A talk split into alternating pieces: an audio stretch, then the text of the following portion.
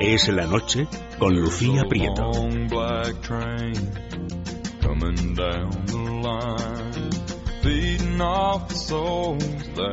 46 minutos pasan de las 10 de la noche. Ya me acompañan en esta mesa de Es la Noche en el Radio. Carmelo Jorda, buenas noches, ¿todo bien? Muy buenas noches, sí, mira, acabando la semana. De viernes, Los que no trabajan el fin de semana, hay que decirlo. Sí, algunos, algunos que, que, los hay. María Blanco, buenas noches. ¿Cuánto tiempo se invierte? ¿Cuánto tiempo desde ayer? Exactamente 24 horas. Sí, cierto, sí. Pudimos gozar de su presencia en la tertulia de análisis económico. Muy divertido. Sí, pero hablamos de cine también, ¿te acuerdas, Mary Poppins? Me acuerdo perfectamente. El viento ha cambiado, que decía ayer. ¿Desde un punto de vista liberal o...? Estatista, por supuesto. O sea, ¿quién, sino el Estado, puede tener un bolsito pequeño donde saca cualquier cosa? Alejandro Vara, buenas noches. ¿Qué tal? Buenas noches. Y bienvenido de nuevo. Muchísimas gracias. Yo no vine ayer, la verdad, no, no, pero, no, y me perdí porque debió ser un programa fantástico lo de Mary Poppins, el estatismo y de dónde salen las cosas del bolso de Mary Poppins. Pues las habremos pagado nosotros, ¿no? Al final, por eso siempre, por supuesto. Si es Mary Poppins española, eso siempre. Eh, bueno, hoy tenemos varios temas encima de, de la mesa, pero yo me resisto. Hoy he vuelto a empezar el informativo hablando de, Siria por los últimos movimientos diplomáticos, eh, sobre todo por la llamativa eh, alianza que al final se ha formado en torno a la Casa Blanca. Eh, el Parlamento inglés da un varapalo a las aspiraciones de Obama votando que no a esa intervención. François Hollande decía que sí desde el Elíseo. La mayoría de los miembros de la Unión Europea, prácticamente todos, yo creo que menos Francia, ha dicho que no apoyarán ningún tipo de ataque si no es con el beneplácito de la ONU. Y John Kerry salía esta tarde, después lo hacía Barack Obama, para decir que Estados Unidos tiene pruebas de que esos ataques se lanzaron, los ataques químicos, y que se hicieron desde el lado de Bashar al-Assad. Vamos a escuchar a los protagonistas de hoy, a John Kerry, secretario de Estado de Estados Unidos, a, a Cameron, a David Cameron, el primer inglés y, y, ese último sonido que nos llegaba el presidente de los Estados Unidos, Barack Obama. Sabemos que el régimen de Al-Assad tiene el programa de armas químicas más grandes de Oriente Medio. Sabemos que el régimen ha usado esas armas muchas veces este año y las ha utilizado a una escala menor, pero las ha utilizado contra su propia gente incluyendo no hace mucho los ataques del miércoles pasado.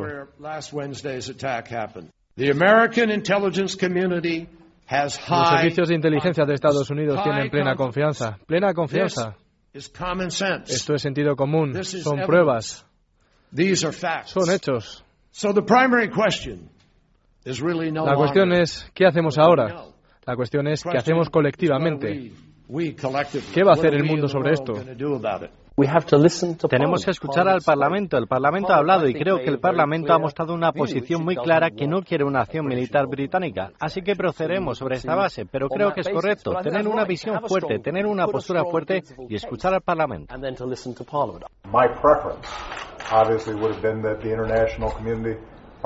Mi preferencia obviamente es una acción a nivel internacional. Pero lo que hemos visto recientemente es la incapacidad en este punto del Consejo de Seguridad de Naciones Unidas para avanzar ante una clara violación de las leyes internacionales. Muchas dudas y de momento ninguna decisión tomada, al parecer. Eso es lo que ha dicho Barack Obama. Eh, ¿Cómo lo veis? Que es muy difícil saber lo que va a pasar, pero el ataque supuestamente iba a ser ayer jueves. ¿Cómo, cómo Iba a ser un ataque el jueves. Relámpago de, de un par de días, días, sí. De castigo, castigar a Assad, pero no de, de, de, derrocar a un gobierno. Era, te vamos a castigar, pero que no se aproveche eh, los rivales, que no se aproveche el enemigo, porque tampoco vamos con el, el enemigo. Aquí el ridículo que está haciendo, bueno, en Naciones Unidas ni hablamos, porque es la, la tradición de Naciones Unidas, su inoperancia, que no sabemos para qué sirve. Pero el gobierno de Washington, la verdad es que este amagar y no dar, decir y no decir, y un paso adelante y dos atrás, y vamos a ver quién viene con nosotros, y hasta sus socios de toda la vida, los británicos, tampoco se quieren sumar. Dice, bueno, y al final la pregunta es, pero eh, ¿Obama sabe con quién va? ¿Contra quién va? ¿A quién quiere apoyar? Quiere que siga este gobierno, quiere solo castigarle por lo de las armas químicas, pero que siga y que se mantenga, porque los rebeldes no sabemos muy bien de qué color pintan, aunque algunos sí que lo saben bastante bien.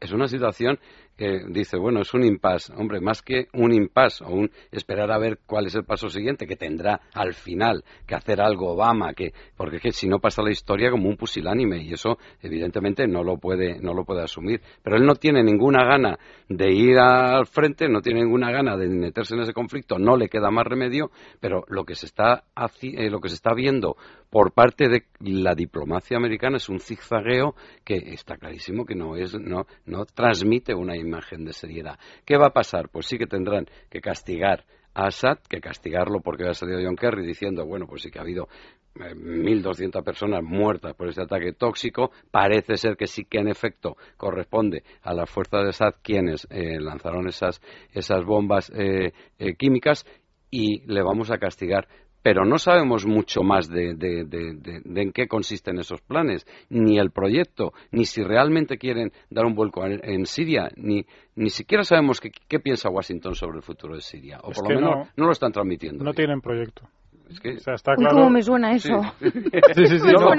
no, no, tienen, no tienen, o sea, yo creo que está claro que Estados Unidos no tiene en este momento una política en Oriente Medio ha tenido una política, ya no en Siria, en Oriente Medio, ha tenido una política que consistía en no tener demasiada política.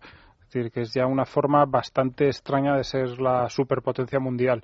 Pero ahora se ha dado cuenta de que efectivamente esa política de, alejamiento, de no intervención, cuando digo no intervención no me refiero a una intervención militar, sino incluso, digamos, un nivel diplomático muy bajo, pues, pues ha llevado a una guerra en Libia, a una situación mm, absolutamente explosiva en, en, Egipto que no sabemos qué va a pasar y que desde luego no es una buena situación y a una guerra que ya tiene dos años en Siria. Mm, es decir, el Líbano está completamente inestable, que a saber lo que pasa allí en cualquier momento.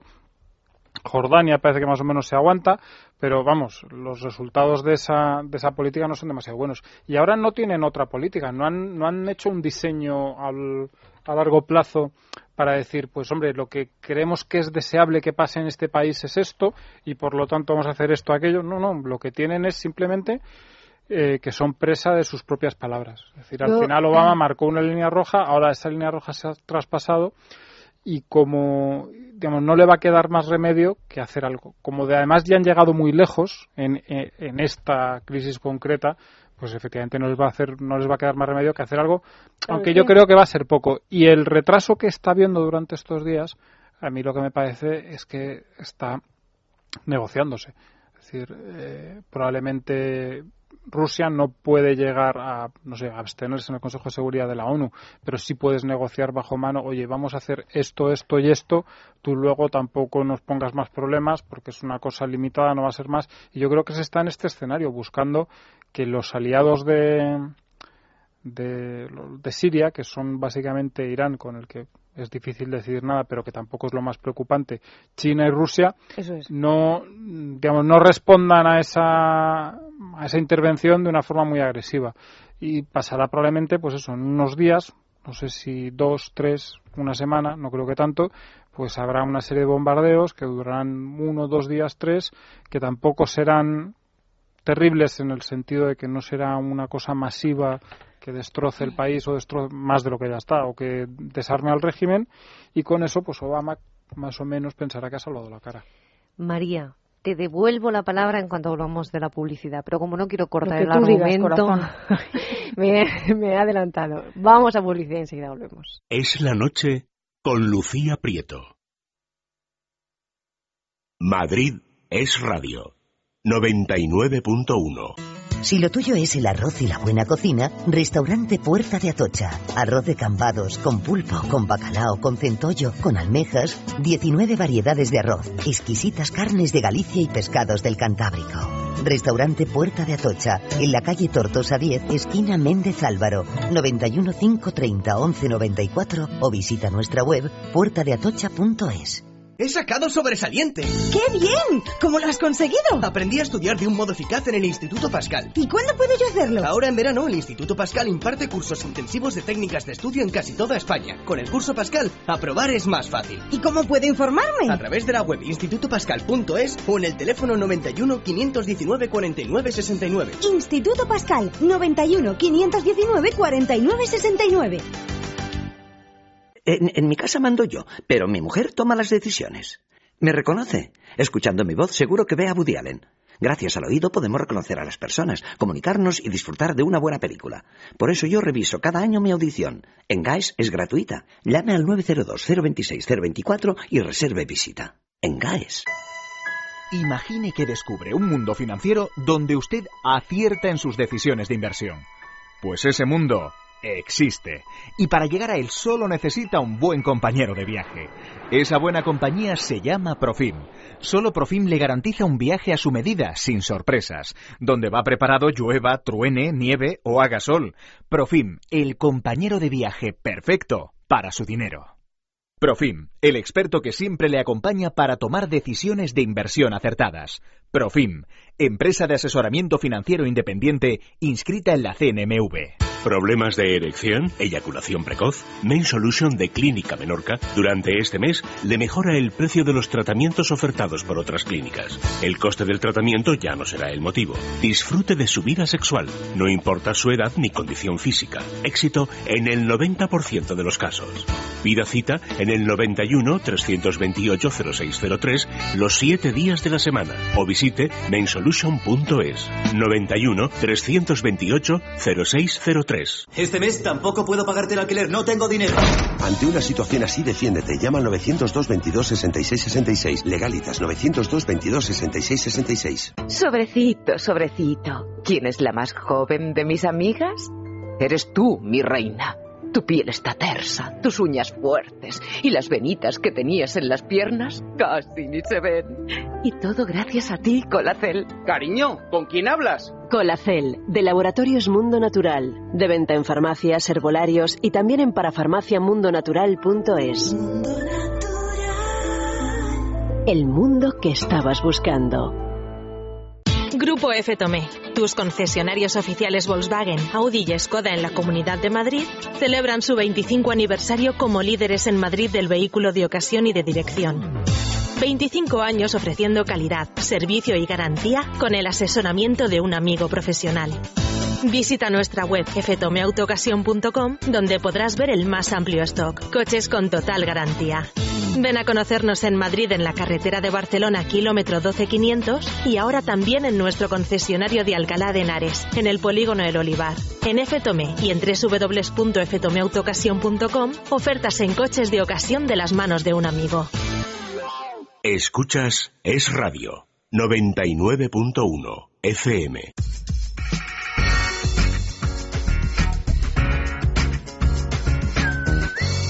Es Radio.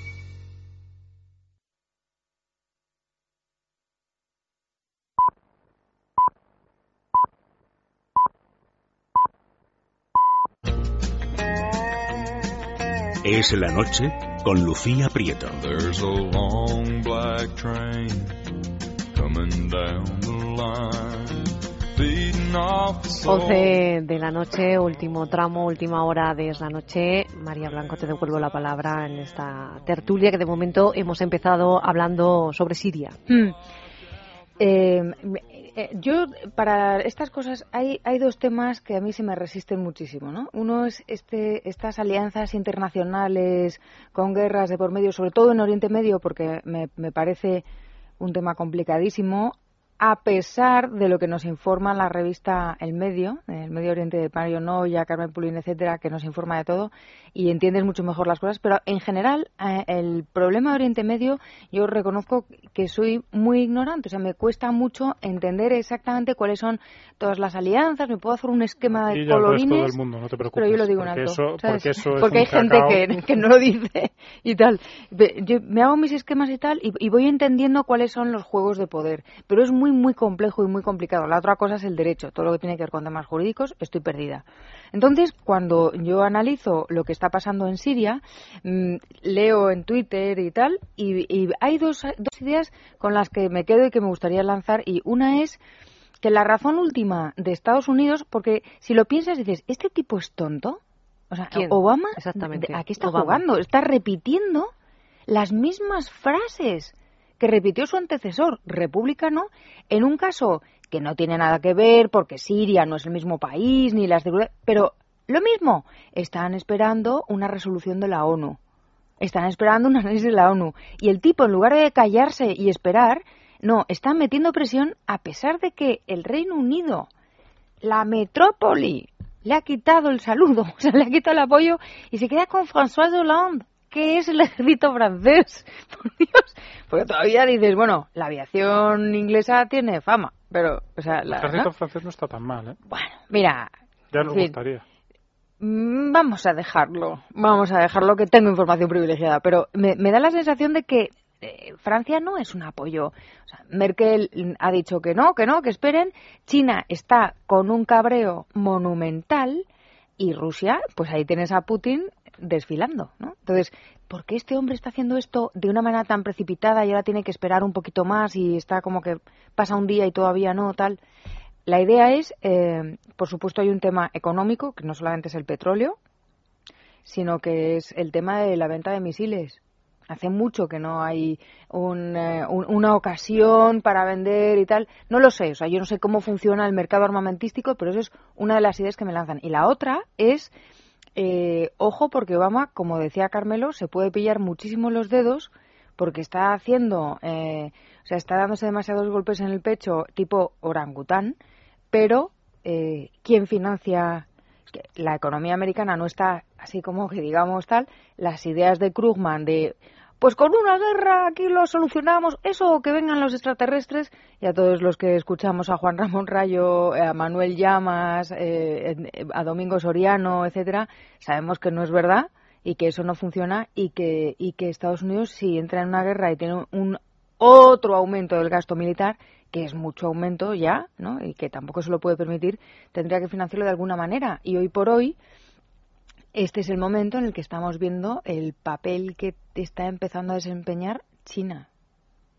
Nos pese o no, ¿no? En, en, el equilibrio de poder internacional. De todas formas, eh, que es verdad que hay intereses económicos en todas las guerras, hay intereses económicos detrás, ¿cuál no? Hay intereses geoestratégicos muy importantes. Siempre estamos hablando, estamos hablando de Oriente Medio. ¿Por qué se monta la que se ha montado? Porque utilizan unas armas eh, químicas eh, en una zona donde todos sabemos que lo que hay detrás es mucho más allá de los 300 niños sirios muertos. Te da mucha pena, pero es que hay mucho más es así de terrible, porque en África está haciéndose todos los días de esto y nadie pone ni dedica medio minuto.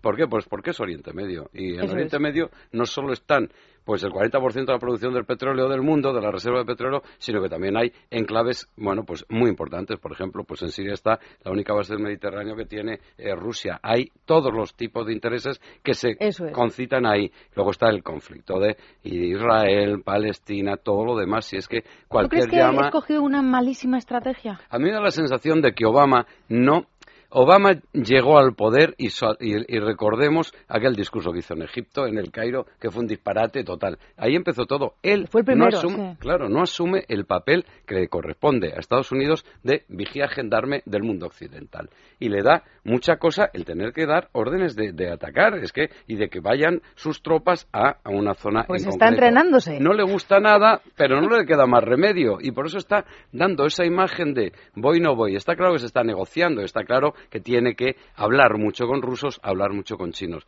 Pero es que él ya llega un momento que dijo, la línea roja, aquí están la línea roja de las armas químicas. Si se utilizan, oye, que han sido 1.200 muertos y es una barbaridad, lo haya hecho, que no haya hecho, que parece que ha sido el gobierno de Assad.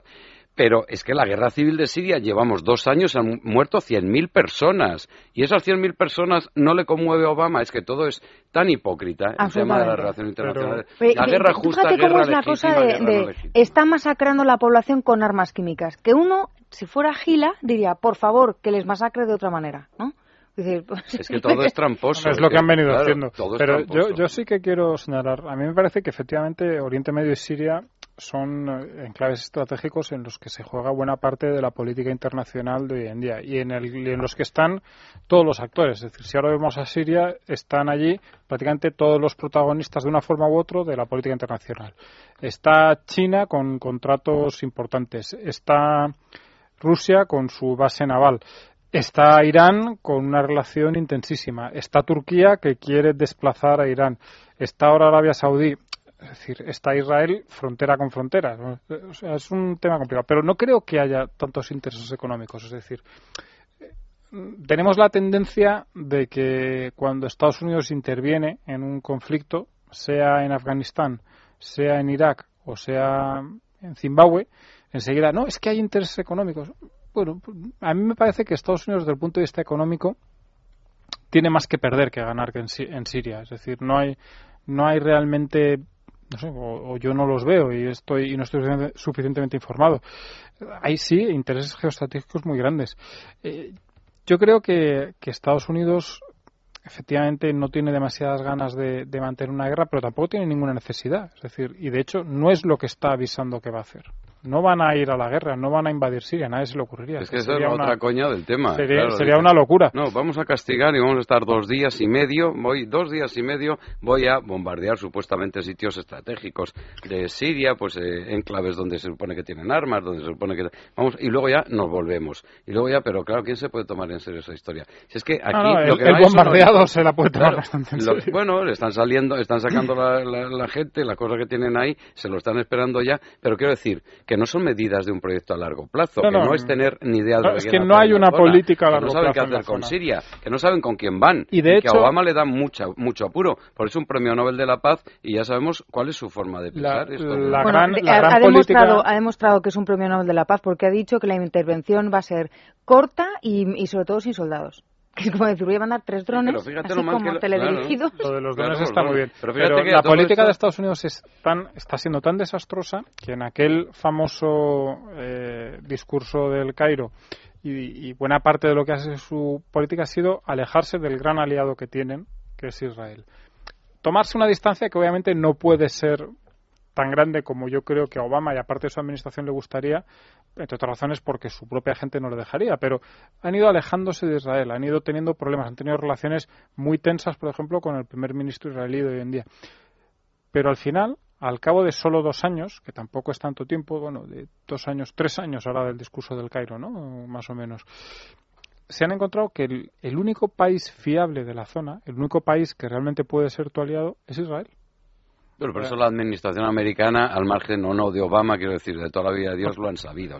pero, ahora si te das cuenta, de, efectivamente... Que Obama, Netanyahu le caía muy gordo y decía, este señor es muy, para mí, desde mi punto de vista, es un tío muy poco conciliador y no, no, lo quería ni ver, no lo quería ni ver. Pero es que al final las líneas maestras son las que son. Y está claro que Israel es el único país que puede contener en este en esta zona justamente lo que, lo que se supone que tiene que el único país que es una democracia tal y como perfectamente equiparable a la de cualquier país europeo y en algunos aspectos quizá mejor, el único país en el que con, conceptos como derechos humanos, opinión pública, tienen sentido, con sus defectos, Nadie dice que sea perfecto. Y, luego el papelón de Cameron, que fíjate cómo ha salido, ¿eh? Lo de Cameron también es para darle a comer Cameron, el hombre, lleva un verano que no te metas con él, no te metas con él. Tenía que haberse quedado de vacaciones, te interrumpo las vacaciones, hacer el ridículo. no te vota ni tu, ni tu cuñada te ha votado. Apoyo, apoyo, y no le vota a nadie. Yo creo, yo creo que, no han votado, no han votado porque tenían miedo de que si ellos iban a Siria, nosotros aprovechásemos para invadir Gibraltar. Seguramente. Es, lo que, es lo que les tenía preocupado. María. en el frente. Hay un, hay un, hay un punto que es, yo creo, la única frase eh, con la que en todo este guirigay eh, en la que estoy de acuerdo con Obama. Y, y, se refiere, por supuesto, a, la ONU y, y la incapacidad eh, de esa institución. Ya, dos ideas. El presidente de Estados Unidos, Premio Nobel de la Paz, dice que la ONU no sirve para nada y que aquí van a tirar para adelante con sus carros, sus carretas, los de François Hollande, con la vaca que la que es una empresa francesa. Entonces, vale, pues van a tirar para adelante porque ya no les vale la ONU. a mí me da la sensación que después de esas declaraciones tan contundentes, pase lo que pase, eh, sería necesario que no va a pasar, claro, porque sería una muestra de lógica y de coherencia aplastante, pero alguien debería decirle en la siguiente reunión de la ONU, señor Obama, mm, vamos a replantear la institución, porque si realmente no vale para nada, y realmente es que no vale para nada, o sea, pedirle eso a Obama. No, pero decir, hacer nada con usted hace eh, nada, ahora ya sí le parece que sí. O sea, cuando acabe todo esto dentro de X meses, que a lo mejor acaba en 15 días o en un mes, ¿no? depende. Pero imagínate por Navidades decirle, bueno, eh, Barack, ¿qué? ¿La ONU qué? Ahora bien, mal, le pedimos a Santa Claus otra ONU, eso uno. Y dos, me da la sensación de que Estados Unidos, como el, el, matón del patio, eh, si está aquí Mario no, ya me corto la cabeza, el matón del patio... Y con razón. Y con razón. me gusta provocar. El matón, sí. El, el niño Pobre Obama, no le llames matón que le asustas. El, no, pero, el típico chulito que va diciendo, vamos a por este, y todos detrás, ya no. Ah, mira, ya no ya mm, ni con el empuje de Cameron, ya Angela Merkel está pendiente de, sí misma, lógicamente, porque en pocas semanas va a tener las elecciones, no está el horno para bollos. Europa estamos, estamos haciendo una rajollada que es mirar para el techo. Que es lo que por otra parte ha hecho Europa tradicionalmente. Es decir, o sea, hay dos instituciones que en esta crisis han demostrado otra vez su inoperancia, la ONU y la Unión Europea. Bien, pero me, parece muy bien. Lo, lo, que quiero decir es que me da la sensación de que Estados Unidos de repente se encuentran como, bueno, pues sigo yendo, ¿eh? Que conste, que me dejéis aquí solito con Francia.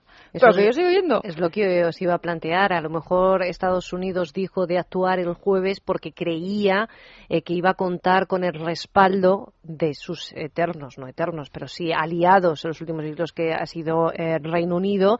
Y, y, después de escuchar al secretario general de, de, la, de la OTAN, pues parecía que aquello tomaba forma y que el respaldo de la comunidad internacional, excepto los aliados de Siria, que eran China, Rusia, Irán, pues parecía cómo que... filas, ¿eh? pero China y Rusia se ha quedado con, inmediatamente. se ha quedado con hombre pero era previsible que Rusia y China en el Consejo de Seguridad dijesen no a una intervención pero no parecía probable que lo hiciera el Reino Unido. Y a lo mejor eh, la Casa Blanca ha dicho ahí va y han salido hoy a tropel esta tarde a decir no no que tenemos las pruebas de verdad que aunque no hablen todavía los inspectores que tenemos sí, las pero pruebas ¿tú recuerdas lo de las pruebas de las armas de destrucción masiva? sí que lo tenemos todavía todos fresco en la mente. la cantidad de pruebas que había de las...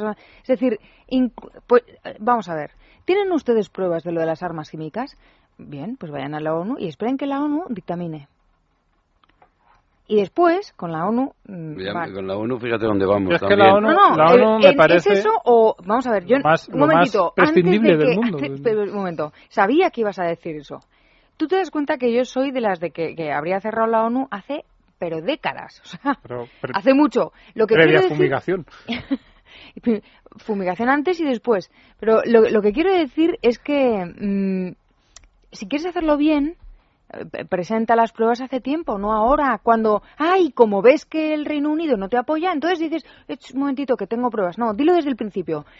Señores, voy a hacer esto con quien se venga. Y estas son mis pruebas. Esto me avala. Y ahora manden ustedes a la gente de la ONU que son unos inoperantes y unos torpes y unos no sé qué.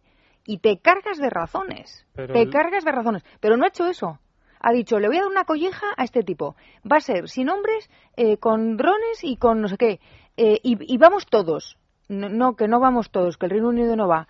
Ah, no. Bueno, oye, que tengo pruebas, ¿eh? Entonces, eh, esa falta de política de la que estaban hablando mis, mis compañeros, que es totalmente cierta, genera muchísima más desconfianza en, el ambiente internacional y en, los ciudadanos en general. Y estoy esperando a ver qué pasa. Es decir, yo no sé si en Estados Unidos le apoya a todo el mundo a Obama. Obama se está, se está jugando mucho, ¿eh? Estoy, estoy bastante de acuerdo en el análisis que, haces, María, pero con, con un matiz que es importante. Al final, Estados Unidos siempre ha ido solo. Es decir, Estados Unidos lleva años liderando la acción internacional con pequeñas... Pero no ha ido solo. Ha liderado, pero no ha ido solo. Pero con pequeñas comparsas sin prácticamente ninguna importancia, a excepción, que sí que es una diferencia sustancial del Reino Unido, que siempre está a su lado y además siempre con un apoyo significativo.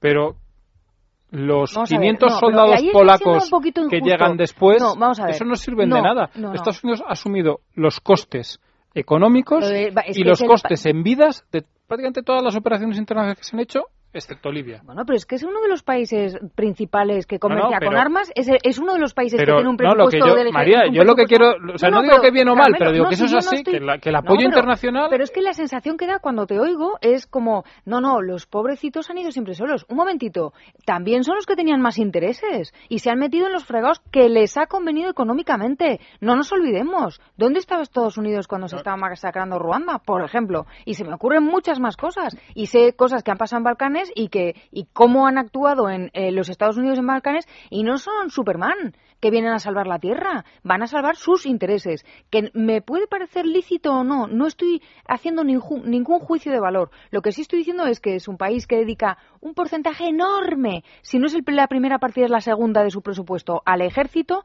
El ejército es una de sus industrias, porque las armas es una de sus industrias más fuertes y está defendiendo su ranchito como haríamos todos si estuviéramos en su lugar? No lo sé, no entro. Pero que no es porque, ay, por favor, que vienen ya a liberarnos, qué alegría. No. de que nos han liberado tres veces en lo que va de siglo, no, en el siglo pasado, perdón, que parece que está bien, o sea, es un porcentaje bastante satisfactorio. Por supuesto que defiende sus intereses, pero cuando ha habido intereses... ¿Te parece a ti que en esas dos veces también lo, lo hicieron lo hicieron por el amor a la humanidad? No, sé si fue por el amor a la humanidad, pero el resultado fue bastante favorable para la humanidad. ¿Y para ellos? Sí, sí, por ah, supuesto. no, o sea, no, quiero decir... Si, quieres se inmolan, pero no, me parece poco... Me parece no estoy hablando de, de inmolarse, lo que estoy diciendo es que eh, no entran en ningún fregado de donde no vayan a sacar un rendimiento.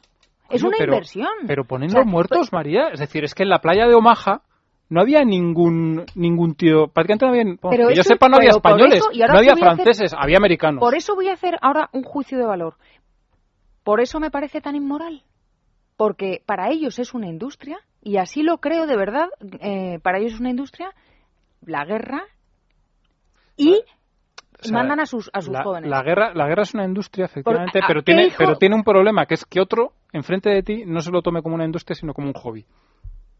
¿Sabes? Entonces, cuando tienes enfrente uno que no se lo toma como una industria, o que además de tomárselo como una industria, se lo toma como un hobby, ah, a lo mejor no deja de ser una cosa de cuenta de resultados. Y, si, es que tampoco, yo no estoy tampoco, no, no soy una pacifista loca soy una pacifista cuerda. Pero yo creo que aparte de... Eh, Alejandro. Si me permitís Eso es sí, por favor, Alejandro. yo, eh, los dos habéis dicho cosas que con las que me sumo y además estoy bastante de acuerdo, pero no en todas. Me parece que evidentemente Estados Unidos en las dos guerras mundiales pues apoyó una opción al margen de intereses económicos, que es normal, es la primera potencia y defiende sus intereses. También había la defensa de una forma de vida, de una forma de pensar, de una política, de algo que era lo contrario a lo que podía haberse adueñado el mundo. Y ahí sí que me parece que hubo un sacrificio por parte de... De todos por parte de todos, por supuesto, pero, que hasta, todos, que no, pero de hasta que no llegaron los de los del séptimo de caballería, aquí nos íbamos todos a tomar por saco.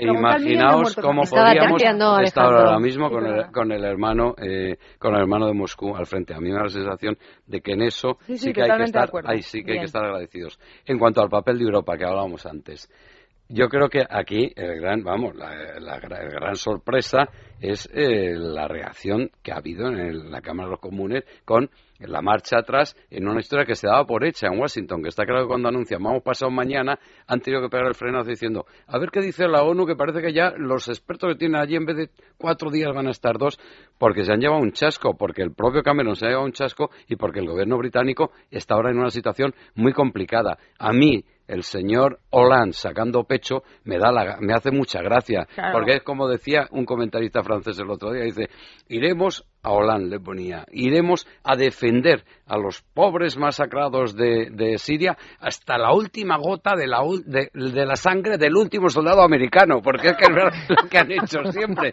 No nos engañemos. Es que, que quiera Hollande también aparecer como el super gran amigo del gendarme. Pues no. Los intereses de Europa en este asunto que deberían de estar muchísimo más próximos, por lo menos a lo que inicialmente pretende defender Estados Unidos, son más claros porque estamos ahí al lado. Y es lo que hablamos cuando Libia, y es lo que hemos estado hablando en todo lo que ha estado ocurriendo en el Magreb, en el norte de África, en toda la, eh, la primavera árabe famosa.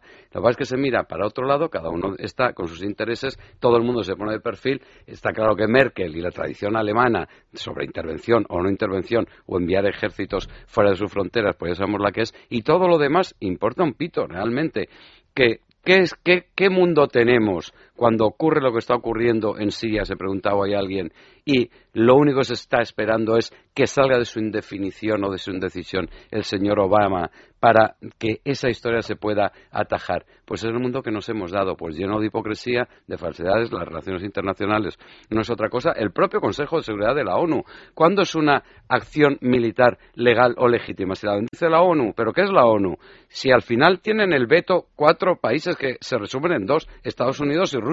Dejémonos de, No, es que, claro, es una, no es una guerra legítima, no es una intervención. Hombre, no, que no me den la risa a mí, que al final ya sabemos quiénes son los que pueden vetar y los que no. Y los demás los comparsas del escenario internacional, ni para contar. Y mientras tanto, por 1.300 muertos eh, asesinados por armas tóxicas, vamos a saber de quién. Porque hoy las pruebas que ha contado Kerry al margen de esa conversación entre dos diplomáticos eh, sirios, que al final tiene que ser algo que le suministra a Israel, bueno, que está en la zona, pero que si no fuera por los, israelíes, a mí da la sensación de que tampoco tiene mucho peso específico. Sirve como excusa para que la ONU diga que en efecto puede ser y que adelante Obama que no tenga eh, ningún tipo de angustia moral porque envíe a los drones a, acabar con eh, los centros de armamento de Siria, pero no hay más. Es una ficción ¿eh? muy absurda la de la ONU y lo complican tanto que, que pues, siendo una cosa tan sencilla como lo que acabas de explicar. Es decir, ahí pueden decir teorías, pero luego hay dos tipos que vetan y que son dos personas.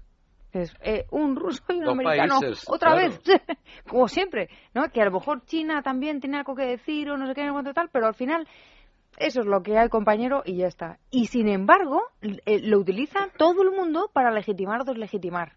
Es la gran excusa, por eso es una gran falsedad. Mucha gente. pero no todo el mundo. Es decir, a mí, desde luego, por ejemplo. Estoy hablando en, términos de. sobre todo de gobernantes. Pero es que los gobernantes. En términos de gobernantes tampoco. Es decir, hay una realidad de los hechos. ¿Quiénes no? ¿Quiénes, ¿quiénes no dicen nada de la ONU? Yo calculo que sobre 200 países que hay en el mundo, podemos decir 150. Dicen, no dicen nada de la ONU, les da igual. Les da igual la ONU, pero es que a los que dicen que la ONU les da igual, en el fondo también les da igual. Es decir, a Obama le importa mucho a la ONU, ya está diciendo que no. No, no, no, pero no estoy hablando que les importe, estamos hablando de los que lo ponen como excusa. O sea, que a pesar de pues ser cuando, ficción, cuando, cuando te interesa, cuando va que según lo que no. Cuando va según lo que a ti te interesa, lo pones como excusa y cuando no, no. Y que conste que lo he pues sacado porque Obama en su momento estaba en contra de las tropas con las armas de destrucción masiva, etcétera, y, lo que sacaba su partido era esto no tiene el, el, marchamo de la ONU, no puede ser, no puede ser. Y han dicho 20 veces, no tiene nada que ver con Irak, no tiene nada que ver con Irak, están obsesionados. A mí me parece, oye, muy bien que si se hizo algo mal en Irak, pues bueno, es aprender y bueno, es rectificar. Pero esa obsesión está tras, deja traslucir detrás de las intenciones de, Estados Unidos que Obama está intentando hacer un paripé para que no se le note que tiene que hacer algo, como, como que es el líder del país, líder del mundo. Si es que no, no le queda otra. Y si no, pues que se retire. Es que es así de sencillo. Bueno, mañana eh, los inspectores de la ONU eh, abandonan Siria, se van del país con todas las pruebas recabadas. No sabemos si, si eso dará algo de luz a lo que pueda venir después, eh, pero si os parece cerramos aquí el, eh, el tema de ámbito internacional, nos vamos a los asuntos domésticos. Hoy ha vuelto al trabajo tras el verano el gobierno, se ha reunido en el Consejo de Ministros en Moncloa. Eh, dos asuntos, uno por omisión, me refiero a, Bárcenas y ese borrado de ordenadores y esas últimas informaciones que han rodeado a, este asunto y por otro lado Gibraltar. ha comparecido el ministro de Agricultura Cañete para de nuevo hablar del bunkering. Soraya Sáenz de Santa María ha hecho peticiones a la Unión Europea para las investigaciones, no solamente los bloques de hormigón, sino también la ampliación del terreno a través de los espigones, cuando hoy por la tarde David Cameron, después de salir de eh, del Parlamento se ha reunido con Picardo para mostrarle todo, todo su apoyo, que siempre estará el Reino Unido como no, no cabía esperar otra, otra respuesta de Cameron. Todos los países menos España. Claro, eh, a, favor de los eh, de los, los objetivos, no sé los objetivos, los de Gibraltar, al lado de los gibraltareños, como colonia, ¿no? Lo suyo, lo, lo, lo, que viene a ser los intereses. Sí, no, no, no, sé, es que no encontraba. Ya, ya no es tanto, ¿no? Pero ha sido siempre así, ¿no? Claro, no, no cabía esperar otra reacción. Bueno, vamos a escuchar eh, lo que ha dicho el gobierno al ministro de Agricultura Arias Cañete y a la vicepresidenta Soraya de Santa María. No es una infracción que se aplica solamente en la zona de especial conservación del estrecho oriental de Gibraltar, sino en todas las zonas de especial conservación que haya en todo el territorio español. No es una norma que discrimine eh, negativa o positivamente, es una norma de aplicación general que lo que garantiza es que los objetivos de protección medioambiental de las zonas de especial conservación se cumplen con un instrumento jurídico suficientemente potente. Nuestra preocupación y nuestra petición a las instituciones comunitarias es que se tenga muy consciente de que en esa misión tiene que analizarse la situación de incremento del contrabando y del blanqueo de capitales en la zona. Nosotros tenemos unas obligaciones fiscales y aduaneras que cumplir para garantizar que se lleve a cabo la represión del contrabando, que nos obliga nuestra legislación y también la legislación comunitaria y, si me apuran, internacional y la prevención del blanqueo de capitales. Bueno, al final es rizar el rizo de lo que ya venimos eh, hablando y durante qué sorprendida todo este estoy. Me han dicho cosas realmente que no esperábamos es que el tema de Gibraltar, quiero decir que es bastante recurrente y coincidente con las fechas estivales, no nos engañemos, suele ocurrir. Aquí, en este caso, me da la sensación de que el gobierno, bueno, ha reaccionado bien en comparación con lo que se hacía en etapas diplomáticas anteriores, se ha reaccionado bien, se ha mostrado firmeza hasta donde puedes llegar, se ha, se ha denunciado una serie de episodios que están llevando a cabo los señores gibraltareños, que ya sabemos que en líneas generales pues viven de lo que viven y son unos bucaneros y unos tramposos, evidentemente, se ha calentado un poco el asunto, habría que, había que calentarlo, me da la sensación, para hacer algo de ruido y para que el señor Picardo no es que se ponga nervioso porque le da la risa, además se va al chalet ese que tiene en territorio español no sé cuántos millones de euros y vive tan feliz. Y para que los británicos pues digan una vez más o pongan una vez más levantando, enarcando la ceja bueno, estos españoles no sé por qué se ponen tan nerviosos si al fin y al cabo esta es una historia que es así y así se va a quedar. Yo creo que han sido unas semanas de mucha yo creo de calentón mediático y algo de calentón diplomático y que va a terminar prácticamente como ha empezado. Dudo que los bloques de cemento esos que se han lanzado al, fondo del mar para evitar que nuestros pesqueros faenaran allí los vaya a mover nadie. Dudo que, no? yo creo que lo dudo, ¿eh? lo dudo mucho. Yo conservaba la eh, esperanza. Debería, Era la única que debería hacerse, ¿no? Primero debería haberse evitado debería haberse evitado. Porque se sabía que se iba a hacer. ¿eh? se sabía que se iba a hacer. hombre, había información al respecto de que esa historia se iba a llevar a cabo. Yo siempre he pensado, de que hemos estado ahí mal no son tres piedrecitas, o sea, no han tirado tres piedrecitas al mar. Han tirado unos pedazos que cuando vi la fotografía dije, 70, pero ¿no? cuando van por el cuarto ya alguien tenía que decir, ¡Ey! ¿Qué están haciendo? Con intereses ecológicos, por, favor. Lo que pasa es que, o sea, yo también me temo que, que el final sea un cierre en falso, pero eh, es cierto que por una vez, y no creo que esto necesariamente sea malo, pero el gobierno español ha ido un poco lejos para conformarse con ese cierre en falso y, y quedaría muy desairado ante la opinión pública si la crisis se acaba sin más, sin que no haya, bueno, no sé si la retirada de bloques, pero algo muy parecido o algo muy satisfactorio en lugar de, el gobierno va a quedar muy mal, muy mal. Es decir, porque efectivamente el calentón diplomático ha sido importante, la catarata de declaraciones eh, ha sido importante y aquí pues parecía que estábamos a punto de bombardear Londres. Entonces, eh, es posible que quede así. Yo, de hecho, estoy, digamos, desde el principio de la crisis estoy sorprendido con la actitud del gobierno español. No digo que para mal, pero estoy sorprendido. Y es posible que se acabe. Y un esfuerzo tan prolongado a un hombre como Rajoy, pues yo creo que le puede agotar. Pero va a ser un papelón de primera. Es decir, si al final todo esto y todo este escándalo y todas estas colas en la verja son para que se quede igual los bloques se queden ahí y no se vuelva al menos al statu quo anterior, pues eh, para este viaje no sé si Tú ves que el gobierno español envía una fragata y que manda a submarinistas eh, para volar los. Es que si mandamos, o sea, si mandamos. Porque ellos no los van a retirar. Si mandamos fragatas, ellos no los tenemos van a todas las de perder. Decir, ahí no. El, el, el tema. Ahí estás palmando, ¿eh? No, no, pues os digo, pero, pero está claro. Es decir, eh, antes hablábamos de ejércitos, desde luego, si hay un ejército, digamos, en este momento con músculo en Europa, es el del Reino Unido. Es decir, que por ahí no está claro que no tiene ningún sentido ir. Pero vas a tener que hacer algo. Es decir, el gobierno ha ido quejarte mucho, no hay más en esto, ¿eh? No, no, pero no podemos quejarte, quejarte y, te mantener las colas en la verja o en ah. un momento dado cerrar la verja. Es decir, no puedes, no puedes dar la crisis por cerrada si no consigues al menos algún tipo de victoria, algo que puedas ofrecer como un resarcimiento del, del daño que tú mismo estás diciendo que te han hecho.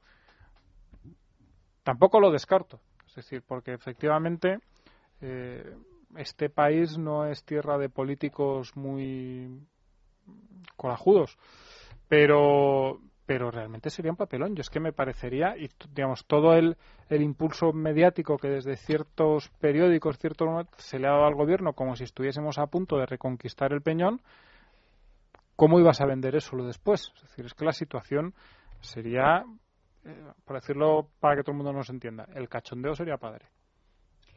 Eh, el cachondeo sería padre. Sería el cachondeo padre. Sería morrocotudo. A, a mí me, Fíjate, es verdad lo, lo, que estabais comentando, sobre todo quienes hemos estado parte del, del verano aquí en los micrófonos y tal, era una cosa odiosa llegar y decir de qué vamos a hablar de Gibraltar. No, por favor, otra vez no. ¿Y qué ha pasado ahora? Pues que han dicho que, que, que han pedido a Obama unos drones para mandarlos al Peñón. ¿No? Y dice, pero es que parecía, había un momento que ya era como vienen los barcos, recuerdo una portada. Era agosto también. recuerdo una portada de, de un periódico que no quiero nombrar, que era como la flota británica viene para acá. Daban ganas de salir corriendo, es una cosa absurda.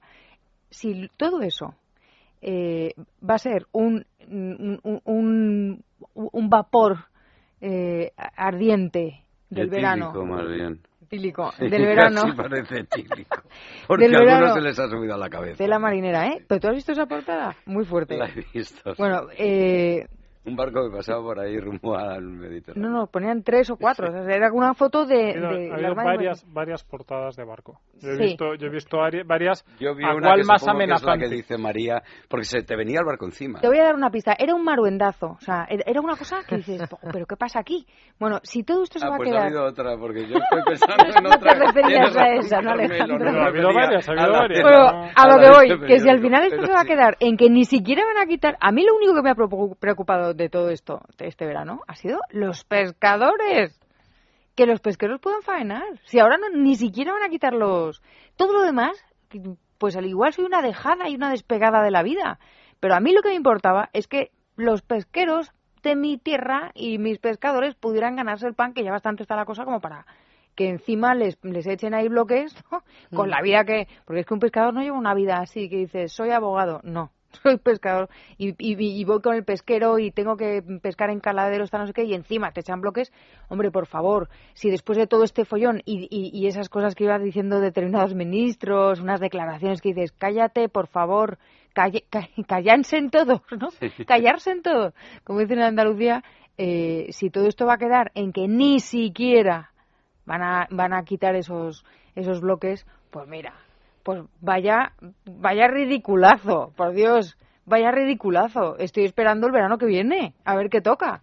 Pero es que los bloques, para, para quitarlos, tienes que hacer unos movimientos que realmente yo creo que no estamos en condiciones hoy, pero no lo sé, pero de hacerlos me da la sensación de que no. Hacer por, otro cuestiones, perdona, que te, te, pregunto por ignorancia, por cuestiones técnicas. No, técnicas está facilísimo, está clarísimo que se puede. Es porque tienen que, que lleva un tiempo y tienes que estar incurriendo en determinadas eh, maniobras que, claro, eso otra cuestión es negociación. Otra cuestión es negociación. Eso es lo que hay que no vamos a quitar los bloques por nuestra yo Creo que no. No, pero comparto, yo creo que lo que no Defensa de los pesqueros. Eh, también está claro que lo que hay que pensar fundamentalmente es en esta gente, porque hay, por un lado, el conflicto diplomático y, por otro, el conflicto legal. Eso que en lo que han hecho los gibraltareños, pues no se defiende legalmente, no tiene ninguna posición legal, no tiene defensa legal. Pero, para defenderlo legalmente, tienes que apoyarte en otras armas. Entonces, tienes que recurrir a la diplomacia,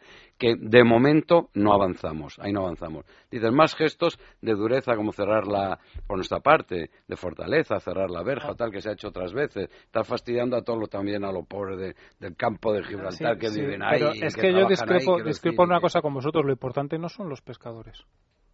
Los pescadores son los que están sufriendo directamente una situación ahora puntual, pero no son los importantes. De hecho, es que son y con esto no quiero minusvalorar a nadie, pero son poca gente. Es decir, lo importante no es eso, lo importante es el respeto a unas normas de convivencia entre, es decir, entre estados, pues entre un estado y una colonia, si lo decimos así, entre vecinos.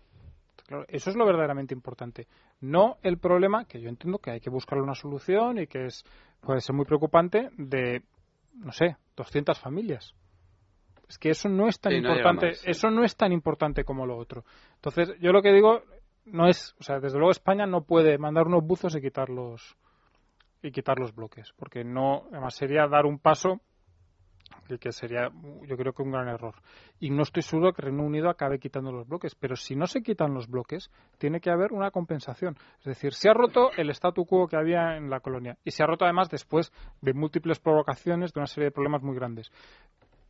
Para que la crisis se acabe y el gobierno no quede como cagancho, se tiene que o bien volver al statu quo anterior, que es los bloques, o bien llegar a uno que podamos encontrar como hay una cosa en la que discrepo eh, y es y es que y terminamos con esa reflexión. Eh, vale que son 200 familias solo y tal, no sé qué, pero es un atentado contra los contra gente que es de los menos favorecidos. Bien, eso uno. Eh, españoles que están faenando en un sitio adecuado, permitido y todas estas cosas y están rompiendo, lo, están rompiendo, hay una, una convivencia, como tú dices pero no, no son lo menos importante. Eh, son, perdón por lo cursi que va a sonar, son el hecho diferencial. Es decir, todo lo demás ya existía el blanqueo de dinero, eh, todo lo demás, el contrabando, todo lo demás ya existía. El cachondeo de si Gibraltar español, no español, inglés, nosotros mismos somos gibraltareños, independientes. todo lo demás ya existía. No los pescadores. y, con esto, y con esto no quiero, y con esto no quiero decir, no quiero minusvalorar el problema de esa gente. No, pero vamos a ver, los bloques no los han echado eh, a cualquier sitio, los han echado a un sitio donde van los pescadores a pescar con los barcos. Si no hubiesen ido los pescadores y hubiesen sido aguas españolas, también serían problema. Eso es lo que yo quiero decir. por supuesto, el problema es la agresión que se hace a estas 200 familias españolas, pero los bloques están íntimamente asociados con los pescadores, porque el objetivo de esos bloques no es otro más que perjudicar a esos señores. lo que quiero decir que el, el, hecho no es que se agreda a 200 familias, sino que se agrede a españoles, por así decirlo. se rompe un statu quo. lo, grave no es, el problema, lo grave no es el problema de, de los pescadores en concreto, sino lo que eso dentro de las relaciones entre dos países, por decirlo así, implica. Es decir, no basta, por eso digo, no basta con solucionar y, por ejemplo, que el Reino Unido le pague a esta gente un sueldo. No es eso lo que se pretende. No es un problema. Es un problema que, que, no vuelvan a agredir, porque eso es una agresión. ¿Os parece que cerremos esta tertulia con un toque folclórico? no, no, Alejandro. Hasta el este verano que viene este le estará María aquí para contárnosla. Eso seguro. bueno, le añadimos un toque folclórico, pero no por ello menos vergonzoso. Eh, quería, bueno, pues saber vuestra opinión eh, sobre el regreso del SAT lo podríamos titular así, ¿no? En plan cinematográfico, regreso del SAT, del Sindicato de Trabajadores de Andalucía. El sindicato de saltadores. Eh, saltadores, sí, bien, eh, bien, bien traído, Carmelo. Eh, hoy el escenario era un centro comercial de Sevilla y se han llevado, por lo menos lo han intentado, 10 carros llenos de material escolar. Han dicho que mm, era un acto simbólico y que se trataba de una expropiación de bienes. Los han detenido, tienen que identificarlos, lo que pasa que por los antecedentes de otros asaltos eh, parece que, esto puede cundir porque si pasa lo mismo en, las salas eh, de los eh, juzgados que pasó la otra vez, es decir, que, que los jueces no hicieron nada, es normal que se vuelva a producir un asalto de este tipo. A muchos les, avergüenza, otros se, se, ríen. Yo, yo no sé qué os parece a vosotros. Pues es un robo permitido.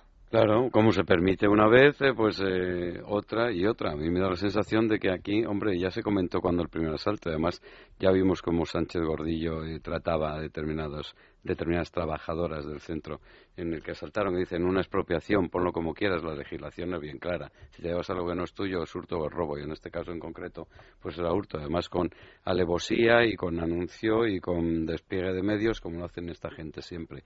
Ni es un sindicato ni es de trabajadores y evidentemente eh, es uno más uno más que ocurre porque bueno pues porque en anteriores ocasiones pues se ha hecho la vista gorda se ha mirado para otro lado.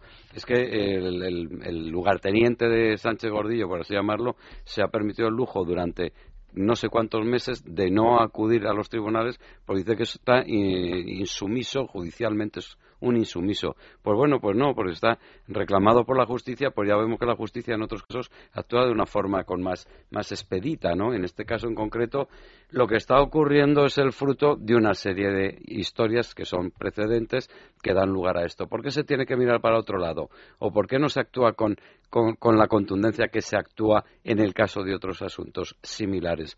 Pues no lo sé, que queda mal que con la, mm, con la televisión delante o que a estos señores no se les puede tocar, pues a lo mejor, pero evidentemente si no se hace eh, algo y no se hizo la primera vez, pues no va a poder montar el show estos señores todo el tiempo que quieran, porque es un show al final lo que monta mm. Gordillo y compañía. Así dice, necesitamos tener repercusión mediática.